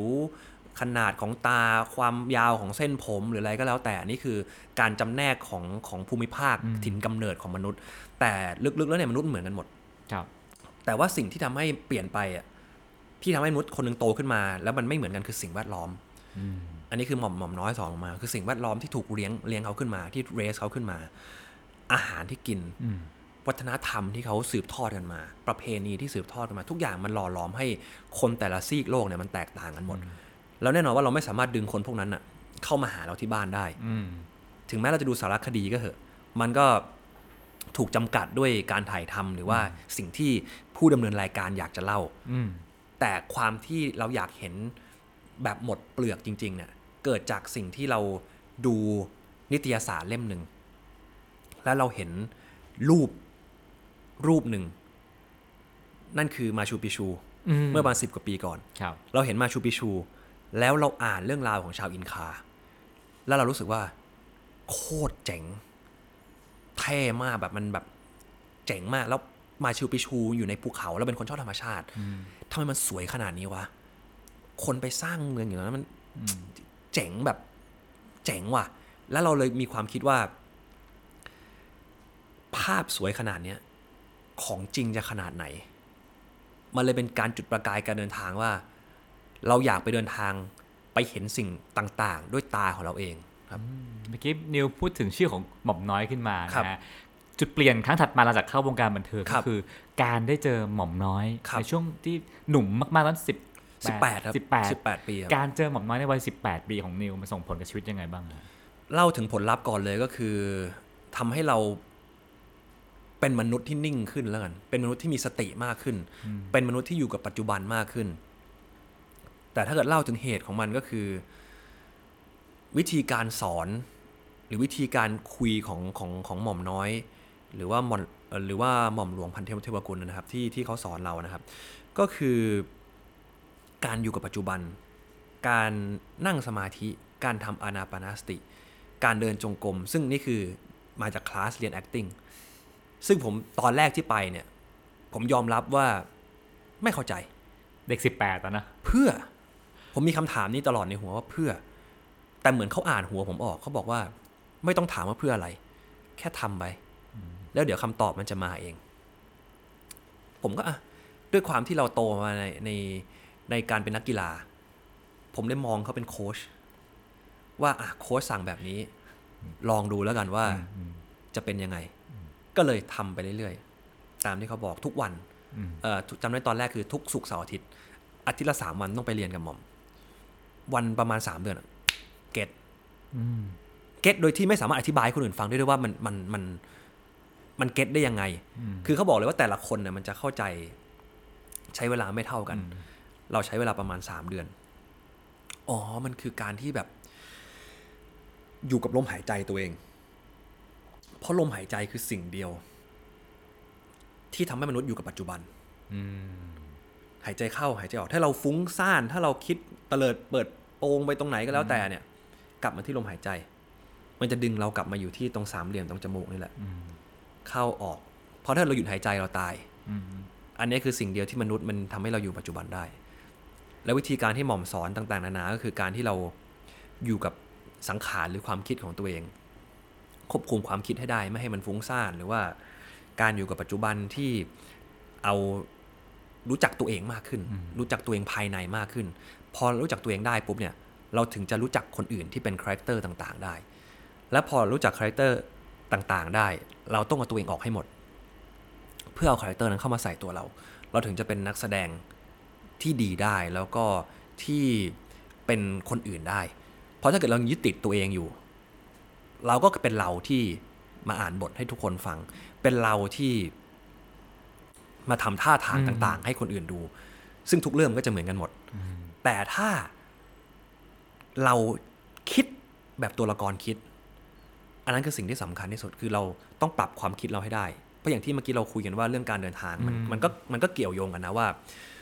มนุษย์มันเหมือนกันหมด อย่างที่หม่อมบอกแต่ความต่างมันคือสิ่งแวดล้อม หรือว่าอะไรที่เลี้ยงดูเขาขึ้นมา รับปั้นเขาขึ้นมาจนถึงทุกวันนี้ทำให้มนุษย์พอเจอเหตุการณ์เหตุการณ์หนึ่งเนี่ยเขา react ไม่เหมือนกันเขาคิดต่อเหตุการณ์นี้ไม่เหมือนกัน เพราะว่าแบ็กกราวของเขาเราก็เลยต้องศึกษา background ตัวละครหรือว่าทำ character ตรงเนี้ยให้ชัด พอเรามาเจอเหตุการณ์ในละครในซีรีส์ในหนังเนี่ย มันจะได้เป็นเหมือนที่ตัวละครคิดอะ มาถึงจุดเปลี่ยนครั้งถัดมาในชีวิตของนิวก็คือนิวบอกว่าการเลิกกับแฟน ใช่กับแฟนคนนี้แหละก็กับเมษาเนี่ยที่เป็นครับที่เป็นภรรยาเนี่ยครับผมก็เราคบกันตอนอายุ 23ครับอืมถือว่าถือ2013ว่าเร็วมากอะนะคบกันมาประมาณ 5 ปี ก็ตอนนั้น 5 ปีก็ประมาณ 28 เราก็มีพูดเรื่องแต่งงานกันนี่แหละ ตั้งแต่แบบที่ผมอยากแต่งเนี่ยยี่สี่ยี่ห้ายี่หกก็พูดมาเรื่อยๆอะไรเงี้ยซึ่งเขาก็จะเด็กกว่านิวประมาณหนึ่งเด็กกว่าสองปีครับอ่าเพราะฉะนั้นถ้านิวยี่แปดก็คือยี่หกยี่หกใช่ แล้วก็เอ่อแน่นอนมนุษย์สองคนเวลาอยู่ด้วยกัน ความคิดมันมันไม่ได้เหมือนกันร้อยเปอร์เซ็นต์เราแต่งอยากแต่งตอนยี่ห้าเงี้ยถ้าเรายี่ห้าเขาเพิ่งยี่สามเองอะไรเงี้ยเขาเขาเรายี่แปดเขายี่หกอะไรเงี้ยแล้วยิ่งเป็นผู้หญิงด้วยบางทีความคิดมันก็อยากอาจจะยังไม่ได้อยากมีลูกยังไม่ได้อยากแต่งงานอะไรเงี้ยก็มีมีมีความคิดตรงนี้ที่มันแตกต่างกันจุดหนึ่งอันนั้นก็ยังไม่เท่าไหร่เอ่ออีกจุดหนึ่งที่มันที่มันทำให้เปลี่ยนไปมาก ๆ คือเมษาเขาไปเรียนต่อที่อังกฤษปริญญาโทอะไรเงี้ยเรื่องของของ จะไปเรียน business เพื่อมาทำงานที่บ้านต่ออะไรเงี้ยครับก็เลยยิ่งห่างกันมีมีการ long distance กันเกิดขึ้น ซึ่งไม่เคยเกิดขึ้นมาก่อนในในใน relationship ของเรานะครับ แล้วก็เอ่อเรื่องเวลาเรียนเรื่องอะไรที่มันแตกต่างกัน เรื่องเวลาคุยเรื่องการปรับจูนความเข้าใจกัน พอจบปีนั้นกลับมาเนี่ย มันก็เลยแบบว่า มีการจูนกันใหม่เกิดขึ้นที่มันมีบางอย่างที่มันทะเลาะกันขึ้นมา มีบางอย่างที่มันเริ่มแบบเขาเรียกว่าพ อมันแยกย้ายกันไปโตปีหนึ่งเนี่ยพอกลับมาเจอกันอีกทีหนึ่งมันไม่ได้เหมือนเดิม แล้วเขาก็ถูกส่งไปทำงานที่เมืองจีนด้วย ก็คือยังไม่ได้อยู่เมืองไทยต่ออะไรเงี้ยมันคือหลายอย่างแล้วกันที่มันมาประดังเข้ามาในช่วงเวลานั้น เหมือนเป็นบททดสอบบางอย่างอะไรเงี้ยก็สุดท้ายสุดก็คือตัดสินใจว่าทั้างนั้นเลิกกัน เลิกกันในยุคในในในช่วงเวลานั้นอะไรเงี้ยที่มันเป็นจุดเปลี่ยนก็เพราะว่า มันเหมือนว่าเราเรามองภาพอนาคต ของเราไปแล้ว อันนี้ไม่อยู่ปัจจุบันเนี่ยมันเลยเป็นทุกข์เนี่ย เรามองภาพอนาคตของเราไปแล้วว่าเราอยากแต่งงานกับคนคนนี้ เราอยากมีครอบครัวคนคนนี้นู่นนี่นั่นอะไรเงี้ยแล้วก็เหมือนเราสมมติมีโกในชีวิตว่าทำงานนู่นนี่นั่นบลาบลามีครอบครัว เราดันติ๊กข้อนี้ไปแล้ว เราหยุดเรื่องความรักไปแล้ว เราติ๊กว่าโอเค เราแต่งงานกับคนนี้ เรื่องการแต่งงานจบไปแล้วความรู้สึกของเราสองคนมันมันกลายว่ามันเลยจุดนั้นไปแล้วอะมันมันเลยจุดว่าเฮ้ยมันเหมือนเราเป็นเป็นคู่ชีวิตกันไปแล้วอะ ในในในความคิดเรานะความรู้สึกเราอะพอมันเลิกกันมันเลยดาวน์มาก มันเลยเฮิร์ตมากมันเลยแบบ ไม่อยากทำอะไรมันเลยแบบ เหมือนหมดอะไรตายอยากไปอย่างหนึ่งอะไรเงี้ยแล้วก็เหมือน พ่อผมก็เคยถามนะว่าแบบจะเอาไงต่อกับชีวิตอะไรเงี้ยหรือว่าแบบอยู่แบบคิดแบบ จะมองหาใครใหม่ไหมหรืออะไรใหม่ไหมอะไรเงี้ยมันกลายเป็นตอบไม่ได้ว่าแบบไม่อะอยากอยู่คนเดียวกก็คงแบบ ตอนนั้นคิดเลยนะว่าอยากอยู่คนเดียวไปตลอดชีวิต คงอยู่คนเดียวตลอดชีวิตไปแล้วอะไรเงี้ยอืมเพราะว่าเวลามีใครเข้ามาอะไรเงี้ยถามว่ามีไหมมันก็มี เราพยายามเปิดเปิดเหมือนกันที่จะแบบทำให้ตัวเองกลับมาสู่ความเป็นมนุษย์อีกครั้งหนึ่งเลยหลังจากที่เราเราดาวน์ไปมาสามเดือนร้องไห้ทุกวันสามเดือนนี่คือแบบเป็นอะไรที่แบบผู้ชายมันเป็นไปได้เหรอวะแม่งแมันเป็นไปแล้วอะไรเงี้ยเราก็ เออ เชี่ยแมันเป็นไปแล้ววะแมันเป็นได้วะท้ายสุดมันก็ผ่านไปเราก็เริ่มที่จะแบบลองเปิดใจในการที่จะรับ คนอื่นเข้ามาอะไรเงี้ยซึ่งมันก็ทำไม่ได้ แต่เราก็บอกผู้หญิงคนนั้นตรงๆนะว่าแบบเฮ้ยผมยังแบบ ยังมีคำว่าเมษาในหัวอยู่อะซึ่งมันไม่ควรเกิดขึ้นในตรงเนี้ยอืมถ้างั้นเราหยุดความสัมพันธ์ตรงนี้แล้วกัน ยังไม่ทำเป็นแฟนนี่ไม่ได้อะไรหรอกไม่ได้คุยแต่คุยกันแค่เปิดผิวเผินอะไรเงี้ยแล้วก็ถ้างั้นหยุดแล้วกันจะได้ไม่เสียเวลาคุณด้วยคุณไปเจอคนอื่นดีกว่าเราพูดตรงๆอย่างนี้เลยนะไม่รู้ว่าไม่รู้ว่าถ้าเกิดใช้คำว่ามันมันมันแย่มากหรือเปล่าก็ไม่รู้เหมือนกันแต่ว่าเรารู้สึกว่าเออเราตรงๆดีกว่า จะได้แบบไม่เสียเวลากันทั้งคู่อะไรเงี้ยแล้วก็ ทุกวันนั้นอะมันก็ยังคิดถึงถึงเมษาอยู่ไม่รู้ทำไมเหมือนกันเอาไม่ออกจากหัวอะไรเงี้ยแต่ก็ดีขึ้นเรื่อยๆในทุกๆวันอะไรเงี้ยมันกลายเป็นว่าเออเราต้องปรับใช้ชีวิตให้ได้ ถึงแม้จะไม่มีเขาเราต้องอยู่ให้ได้ จนวันหนึ่งกลับมาเจอกันอีกรอบ ด้วยเหตุการณ์บางอย่างอะไรเงี้ยเราก็ตั้งกำแพงไว้แล้ว เราเคยคุยเราเคยเราเคยคุยกับเขาว่าเขาอยากเป็นเพื่อนกับเรา แต่เราบอกว่าเราเราเลยจุดนั้นไปแล้วอะเราไม่สามารถที่จะเป็นเพื่อนได้อะไรเงี้ยอืมถ้าไม่มีเราในชีวิตก็คือไม่มีเลยอะไรเงี้ยก็เราเราคุยกันชัดเจนไปแล้วอะไรเงี้ย ไอ้ไอ้ช่วงสองปีนั้นเป็นช่วงสองปีที่ มันเป็นจุดเปลี่ยนเพราะมันดาวที่สุดในชีวิตอะมันเป็นจุดที่เราแบบบอกไม่ถูกมันแบบ ไม่อยากใช้ชีวิตอะแต่ไม่ได้คิดสั้นนะอืมไม่ถึงคิดแบบทำร้ายตัวเองอะไรนะแต่แบบ จุดประสงค์ของชีวิตคืออะไรวะทำไมเราเกิดเหตุการณ์แบบนี้กับเราได้ยังไงวะเราคิดว่านี่คือจุดที่แบบ อะคนสองคนรักกัน จะแต่งงานกัน มันเลิกกันได้ยังไงวะ แล้วขนาดนี้ยังเลิกกันแล้ว กูจะไปคบกับใครได้วะ แล้วการที่คนคนหนึ่งจะคนสองคนจะแต่งงานกัน มันต้องใช้อะไรขนาดไหนวะ ขนาดนี้ยังไม่ได้แต่งงานกันเลยอะผมผมเลยแบบเฮียคืออะไรวะ เลยดาวมากกับชีวิต เพราะว่าความรู้สึกมันถึงขั้นนี้แล้วอะมันคือ แต่งงานแล้วดิวะ แล้วถ้าเกิดคนที่กูแต่งงานด้วยในอนาคตต้องเป็นยังไงวะ ขนาดนี้ยังไม่ใช่อะ มันก็เลยแบบ เออดังนั้นกูก็อยู่คนเดียวก็ได้วะ ไม่อยากแต่งงานแล้วช่างมัน ก็อยู่คนเดียวไปเรื่อยๆแบบ ดาวมากแบบไปทำเป็นเป็นช่วงเวลาที่ผมทำงานด้วยนะ ผมถ่ายละครนะแล้วผมรู้สึกผิดกับกับกองถ่ายมากๆ ซึ่งเขาก็ไม่รู้แล้วเขาว่าผมเป็นอะไร เขานึกว่าผมไม่สบาย แบบไปลงนอนโรงพยาบาลหรืออะไรมาอย่างเงี้ยแบบเพราะว่าผมแบบไม่ได้นอนตาช้ำนู่นนี่นั่นเลยไปกองทุกวันอะไรเงี้ยจำบทไม่ได้นะผมยอมรับแล้วผมรู้สึกผิดต่ออาชีพผมมากอะตอนนั้น ผมแบบจบเรื่องนั้นผมจะเลิกทำอาชีพนักแสดงนะเพราะว่าผมทำไม่ได้ ผมรู้สึกผมกิลตี้ต่อต่ออาชีพนี้ เพราะว่าบางวันที่ผมไปทำอะช่วงแรก ๆ ที่เลิกกันอะหัวผมแบงก์อะผมอ่านอะไรไม่เข้าหัว แล้วก็ในหัวผมแบบโล่งแบบ โล่งสุดในชีวิตเท่าที่เคยมีมาคือ ตื้อไปเลยอะอย่าเรียกว่าโล่งเรียกว่าตื้อดีกว่าบทอ่านก็ไม่เข้าใจอะไรอ่านก็ไม่เข้าใจ จนกระทั่งแบบมันถึงขั้นวันหนึ่งที่แบบ พี่ข้างหลังก็ต้องพูดบทเหมือนเล่นหนังสมัยก่อนอืมพูดบทมาแล้วเราพูดตามอะ ผมเคยถึงจุดนั้นอยู่อยู่ช่วงหนึ่งอะก็เลยแบบเออนั่นคือจุดที่ดาวสุดในชีวิตครับ จนกระทั่งวันหนึ่งอย่างที่บอกว่ากลับมาเจอกันอีกรอบหนึ่งแล้วก็ผมยังมีกำแพงนั้นอยู่แหละ ด้วยความบังเอิญด้วยอะไรสักอย่างหนึ่งเลยอาจจะเป็นพรหมลิขิตก็ได้ที่เขาพูดกันอะไรเงี้ยแล้วก็ได้ต้องมาเจอกันทุกอาทิตย์ด้วยด้วยข้อบังคับบางอย่างของธรรมชาติกำแพงผมก็เริ่มทำลายลงเรื่อยๆอะไรเงี้ยก็เริ่มคุยกันเรื่อยๆแล้วกลับมาแบบ ก็กลับมาคุยกันอืมพอกลับมาคุยกันเราก็เลยพูดกับเขาตรงๆเลยว่า ถ้าจะกลับมาคุยกันจริง ๆ เนี่ย แต่งงานนะไม่คบกันแล้วนะคบมาห้าปีแล้วกูไม่มีอะไรต้องคบอีกแล้ว คือถ้าจะตัดสินใจกลับมาคบกันคือแต่งงานเท่านั้นอะไรเงี้ย ไปลองคิดดูถ้าไม่ก็คือทำงานด้วยกันเสร็จก็จบ สุดท้ายก็เลยแบบ ทุกอย่างก็เลยเคลียร์ลงตัวว่าโอเค ถ้างั้นก็กลับมาคบกัน แป๊บหนึ่งผมก็ขอแต่งงานเลยเพราะผมรู้สึกว่ามันเลยเวลามามามานานแล้วแล้วก็หลังจากที่พอกลับมาคบกันเนี่ย ทุกอย่างมันดีขึ้นนะผมรู้สึกว่าผมขอบคุณที่เลิกกันวันนั้นนะอืมหลายคน เรียกว่าทุกคนเนี่ยบอกว่าการเลิกกันเป็นสิ่งที่ไม่ดี ใช่มันคือสิ่งที่ไม่ดี แต่บางทีบางอย่างมันก็เลิกกันด้วยเหตุผลบางอย่างที่มันทำให้ เราได้แก้ไขอะไรบางอย่างในทั้งตัวเราแล้วก็ตัวเขาทำให้ความสัมพันธ์ตรงเนี้ย ถึงแม้เลิกกันไปแล้ว แต่มันมาเดินต่อได้ในอนาคตก็คือสองปีถัดมา แล้วพอมันเดินต่อได้ปุ๊บเนี่ยไอ้เรื่องที่เคยทะเลาะกันที่ไม่เคยแก้ไขได้ มันไม่มีอีกแล้ว หลังจากกลับมาคบกันไม่เคยทะเลาะกันเลย จนแต่งงาน จนมีลูกไม่เคยทะเลาะกันยิ่งใหญ่เลยแบบ แล้วอะไรทำให้สองปีนั้น คนทั้งสองคนมันเปลี่ยนไปฮะผมว่าด้วยด้วยเวลาที่มันโตขึ้น ด้วย อันนี้อาจจะพูดเป็นละครนิดหนึ่งมั้งด้วยสายใยบางอย่างที่มันแบบ อาจจะยังคิดถึงกันอยู่ที่มันทำให้รู้สึกว่า เออ เราต้องโตขึ้นในด้านนี้ด้านนั้น ด้านนั้น อะไรที่มันที่เรารู้สึกว่าเออเราคิดได้แล้วอ๋อที่มันจมอยู่อย่างเงี้ยที่มันทะเลาะกันไม่ได้เนี่ย ถ้าเกิดในอนาคตเรามี ใครสักคนที่ต้องแต่งงานด้วยจริงๆไอ้จุดนี้คือเป็นข้อเสียเราเราคงต้องปรับแหละแต่ท้ายสุดมันกลับกลับกลายเป็นปรับ แล้วก็กลับมาใช้กับคนเดิม ซึ่งมันกลายว่าจุดนั้นอะมันมันเลยไม่มีการทะเลาะกันอีกเลย สมมติว่ามีผู้ชมผู้ฟังกำลังเจอปัญหาเหมือนนิวเมื่อครัเมื่บอครั้งนู้นนะฮะมีมีความฝันไม่ค่อยตรงกัน แล้วก็เอาไงอะจะอยู่ต่อจะเลิกเลิกไหม่ล่ะแต่ก็รักกันมากนิวอยากแนะนำอะไรเขาฮะผมก็คงไม่แนะนำให้เลิกกันนะ มันคงมันคงมันคง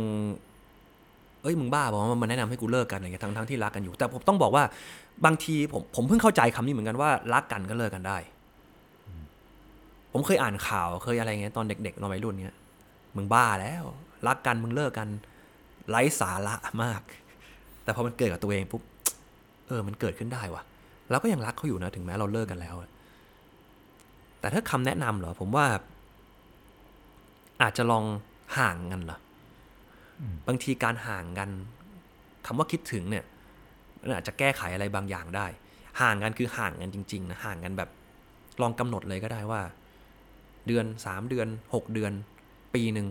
มันไม่มีคำว่านานผมว่านะปีหนึ่งไม่นานหรอก ถ้าเกิดว่าเรารักกันจริง ๆ ถ้าเกิดว่าเราพร้อมที่จะแก้ไขมันจริง ๆ เราจะรู้ข้อผิดพลาดเลยว่าไอ้ปีนั้นนะเราจะสามารถแก้ไขได้ ห่างคือจริง ๆ นะไม่ใช่ว่ายัง สองวันแล้วส่งเมสเซจหากันอะไรเงี้ยนั่นก็เลยไม่เรียกว่าห่างแล้ว ให้ความคิดถึงมันทำหน้าที่ของมัน ในการแก้ไขอะไรบางอย่างในตัวเราและตัวเขา กลับมาเจอกันอีกปีหนึ่งบางทีสิ่งข้อผิดพลาดต่างๆนานาที่มันเกิดขึ้นในชีวิต มันอาจจะถูกคำว่าคิดถึงและข้อดีของอีกคนหนึ่งที่มันไม่เคยเห็นมาก่อน ถูกฝังลงไปลึกกว่าเดิมก็ได้ ทำให้ข้อเสียเหล่านั้นอะ มันจะไม่ถูกขุดขึ้นมาอีกถามว่าปีหนึ่งที่ผมบอกว่าไม่เสียเวลาเพราะอะไร เพราะถ้าเกิดว่าเราคิดว่าเราจะใช้ชีวิตอยู่กับเขาทั้งชีวิตอะอีกสามสิบสี่สิบห้าสิบปีอะปีหนึ่งนี่มันคือแค่แบบเศษเสี้ยวของมัน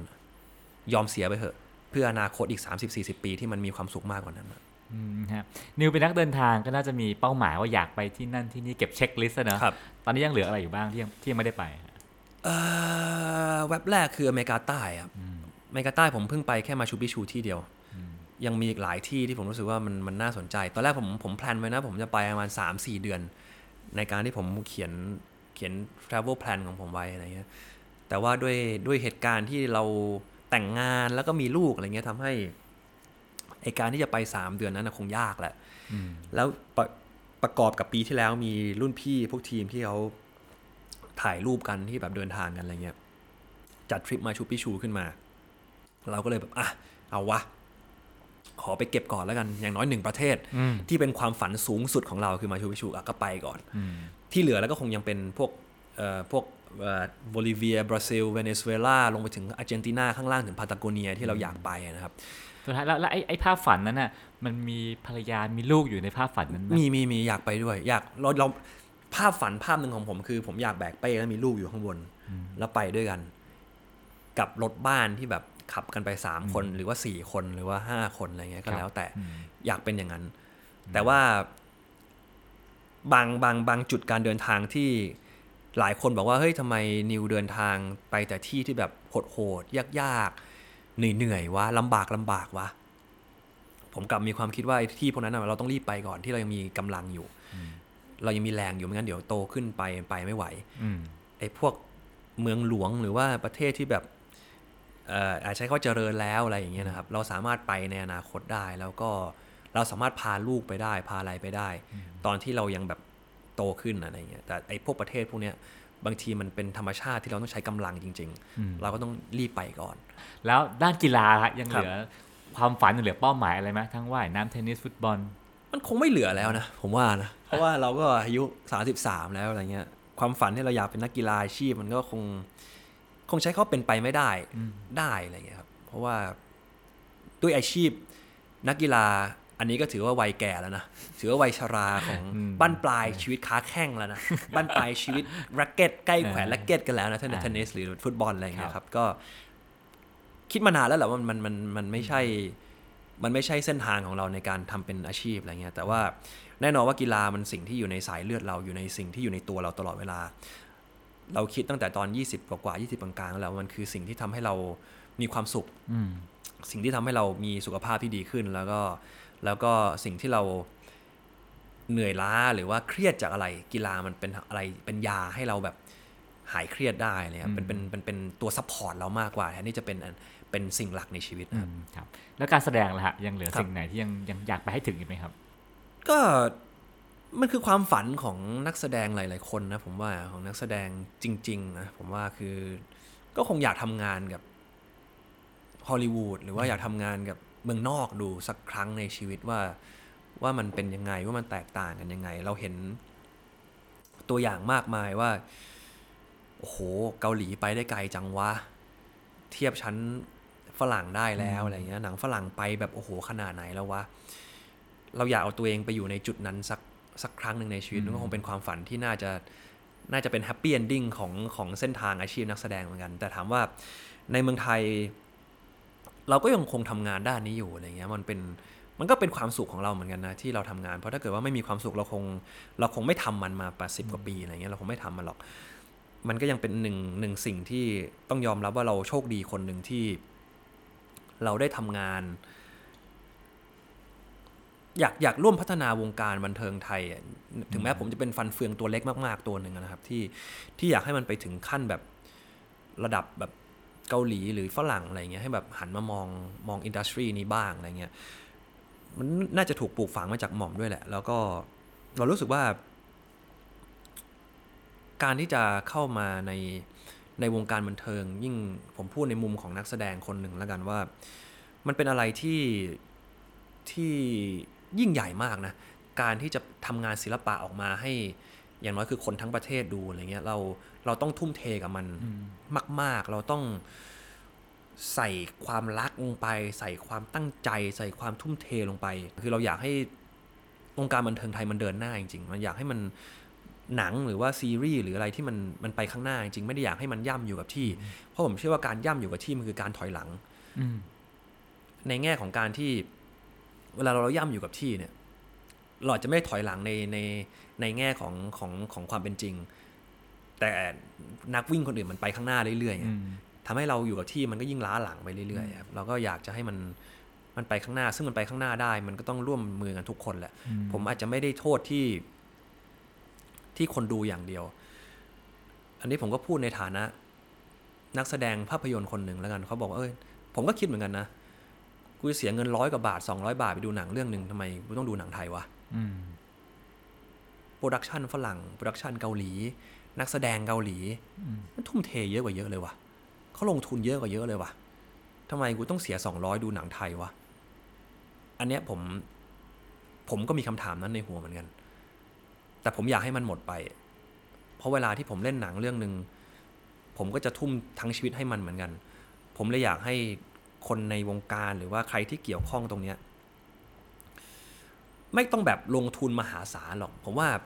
คำว่าลงทุนเนี่ยมันมันไม่ได้ใช้กับเงินอย่างเดียว มันใช้กับแรงกายแรงใจก็ได้ เวลาเราทุ่มใจทั้งใจ เราทุ่มกายทั้งกายลงไปในผลงานเราอะถึงแม้งบมันจะน้อยอะ แต่คนดูมันเห็นได้ หนังฝรั่งที่เป็นหนังทุนต่ำอืมบางเรื่อง นักแสดงบางคนยอมลดค่าตัวมหาศาลเพื่อให้ได้บทที่ดี ได้เล่นบทดีๆ หนังทุนต่ำที่ค่ายไม่เอา แต่เดี๋ยวนี้มันกลายเป็นโลกของสตรีมมิ่งโลกของแพลตฟอร์มที่ใครก็สามารถทำเพลงเองได้ ใครก็สามารถทำหนังเองได้ มันมีหนังดีๆอีกเยอะมากที่ถึงแม้เป็นทุนต่ำ แต่มันจับใจเหลือเกิน แล้วมันกลายเป็นว่า แจ้งเกิดให้นักแสดง แจ้งเกิดให้ผู้กำกับ แจ้งเกิดให้คนเขียนบท ทีมนั้นๆขึ้นมากลายเป็นท็อปและได้ทุนจากในทุนใหญ่ไปทำคืออย่ามองแค่ว่าเราต้องการทุนอย่างเดียว ผมยอมเราเลยว่าผมเป็นตัวแทนคนหนึ่งของอาชีพนักแสดงแล้วกันว่า เราต้องถามตัวเองก่อนว่า เราทุ่มแรงกายแรงใจให้งานของเรามากพอหรือยังก่อนที่จะไปบอกคนอื่นว่า ขอทุนมากกว่านี้ ทำไมไม่ดูหนังกูวะครับผมโอ้คมกลิบอะสุดท้ายแล้วฮะครับอ่าแล้วนิวเซพลในฐานะของมนุษย์คนหนึ่งในวัย33 มีเป้าหมายอะไรที่ยังอยากไปให้ถึงบ้างในวัยนี้ ไม่มีครับเพราะว่าถึงหมดแล้ว หรือไม่ได้ถึงหมดแล้วแต่ว่า เป้าหมาย กลับมามองว่าเป้าหมายมันคืออนาคตอะอืมเป้าหมายมันคืออนาคตซึ่ง ซึ่งมัน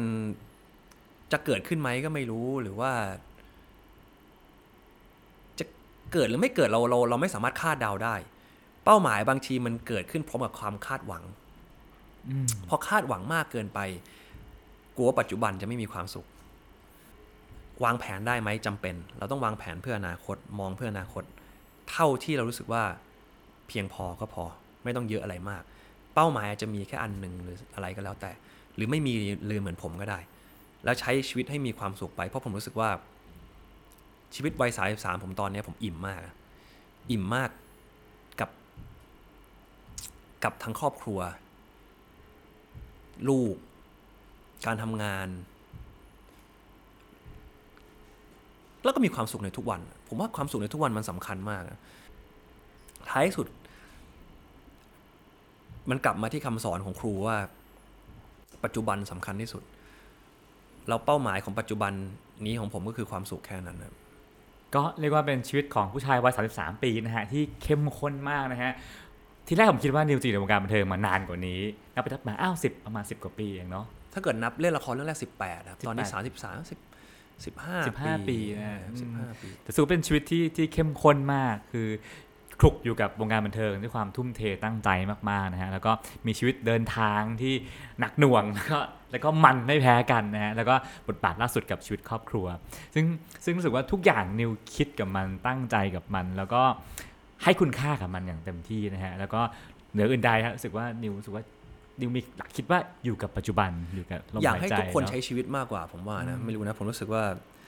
บางทีอะมนุษย์เรายิ่งสมัยเนี้ยอยู่กับ อยู่กับเอ่อความฝันเยอะอืมความฝันในที่นี่ของผมหมายถึงว่าแบบความอยากได้อยากมี ซึ่งอืมมันไม่ผิดครับ แต่อย่าให้มันเป็นทุกข์กับเรา คือชีวิตมันต้องรอบด้าน อย่าแค่ ผมชอบอันเนี้ยมากเลยที่แบบ ช่วงเวลาเด็กอืมเรามีเวลา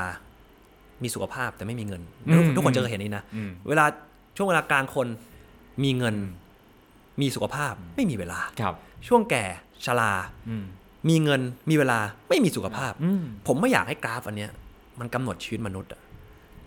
เราควรทำทุกอย่างไปพร้อม ๆ กันเท่าที่เราทำได้ โดยเฉพาะวัยกลางคนเนี่ย ที่สำคัญที่สุด อย่าบอกว่าวัยกลางคนไม่มีเวลา ทุกคนมีเวลาเท่ากัน ทุกคนมีเวลาหมด อยู่ที่ว่าเราให้ความสำคัญกับอะไรก่อนหลัง อยากให้จัดเค้กก้อนเวลาก้อนเนี้ยดีๆ ผมอยากสร้างกราฟใหม่คือเด็ก เราจัดการกราฟเวลาไม่ได้ เพราะเราไม่รู้เรื่องอืมเรายังไม่มีความรู้มีประสบการณ์เพียงพอครับวัยชราแน่นอน เรื่องสุขภาพเป็นเรื่องสำคัญ เราอาจจะจัดกราฟไม่ได้เพราะเรื่องสุขภาพ อยากให้จัดกราฟไม่ได้เพราะอะไรมากกว่า เพราะเรื่องสุขภาพคือวัยชราเด็ก เพราะเรายังไม่มีความรู้มีประสบการณ์ แต่วัยกลางคนน่ะ เรามีทุกอย่างจริง ๆ เรามีทุกอย่าง เราควรจัดกราฟตรงนี้ของเรา ให้ดีที่สุด ตามความต้องการของเรา และไม่เดือดร้อนคนอื่น แค่เนี้ยผมว่าสมบูรณ์แล้วสำหรับชีวิตอืมเป็น balance ชีวิตที่ใช่ที่ดีมากแล้วก็จัดทุกอย่างแล้วก็ออกไปใช้ชีวิตใช่อยากให้เอาไปใช้ชีวิต เก็บเกี่ยวประสบการณ์ชีวิตเพื่อทำให้เราเติบโตต่อมาครับนะครับผมก็เป็นบทสรุปความคิดในวัย 33 ปีของนิวชัยพลนะครับวันนี้เราก็คุยกันมายืดยาวมากๆเนิ่นนาน แต่ว่าเป็นช่วงเวลาที่ผมว่าเข้มข้นมากๆนะครับ ก็รายการของเราก็หมดเวลาลงแล้วนะครับ ต้องขอบคุณนิวมากๆเลยครับ ขอบคุณเช่นกันครับ ติดตามเรื่องราวดีๆ และรายการอื่นๆจาก The Cloud ได้ที่ readthecloud.co หรือแอปพลิเคชันสำหรับฟังพอดแคสต์ต่างๆ